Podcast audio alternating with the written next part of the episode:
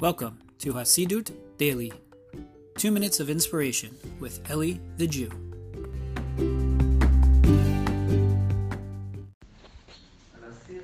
Shalom, shalom, my friends. Hope everyone's doing well. I wanted to share with you a quick thought. This week's Torah parsha is Parshat Vayikra.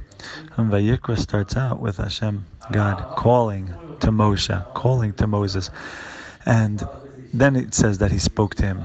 Um, and so the rabbis deduce from this that we see that this, that this is the way we're supposed to be, not to, to, to be with refined characteristics, not to pounce on somebody, not to um, you know if you not to walk in actually they also learn from this you don't walk into someone else's house for example um, without knocking.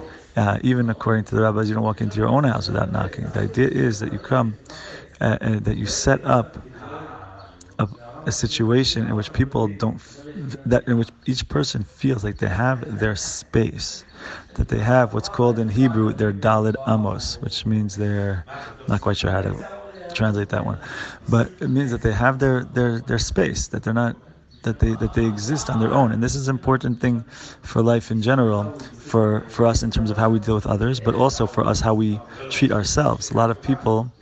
Um, apologies for the background noise. A lot of people kind of also lose themselves trying to appease others, like to, to recognize that, like, wait, we have our own space, we have our own desires, and that is okay right?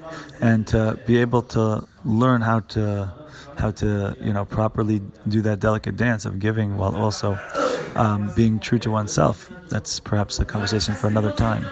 But suffice it to say for now that um, when we deal with others, it's important to give people the feeling that they exist, give people the feeling that they have their space. And then in this way also you can help people to build up their sense of self, to build up their sense of self-respect and dignity.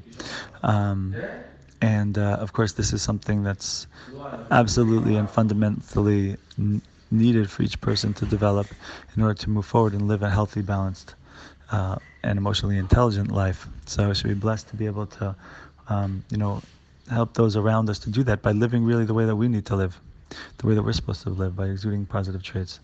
And it helps to strengthen others um, and helps them to do the same as well. So, my friends, have yourselves a beautiful Shabbat.